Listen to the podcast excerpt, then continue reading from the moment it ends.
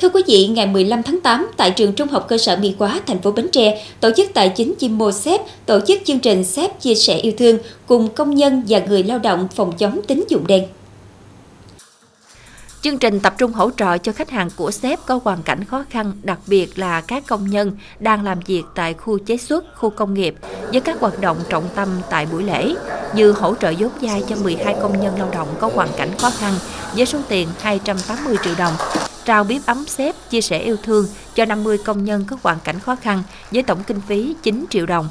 trao mái nhà xếp trị giá 30 triệu đồng cho công đoàn viên công tác tại Ủy ban Nhân dân xã Thanh Tân, huyện Mỏ Cày Bắc đang gặp khó khăn về nhà ở. Hỗ trợ công nhân khách hàng xếp bị ảnh hưởng bởi tín dụng đen với số tiền 14 triệu đồng và trao thẻ bảo hiểm y tế cho khách hàng.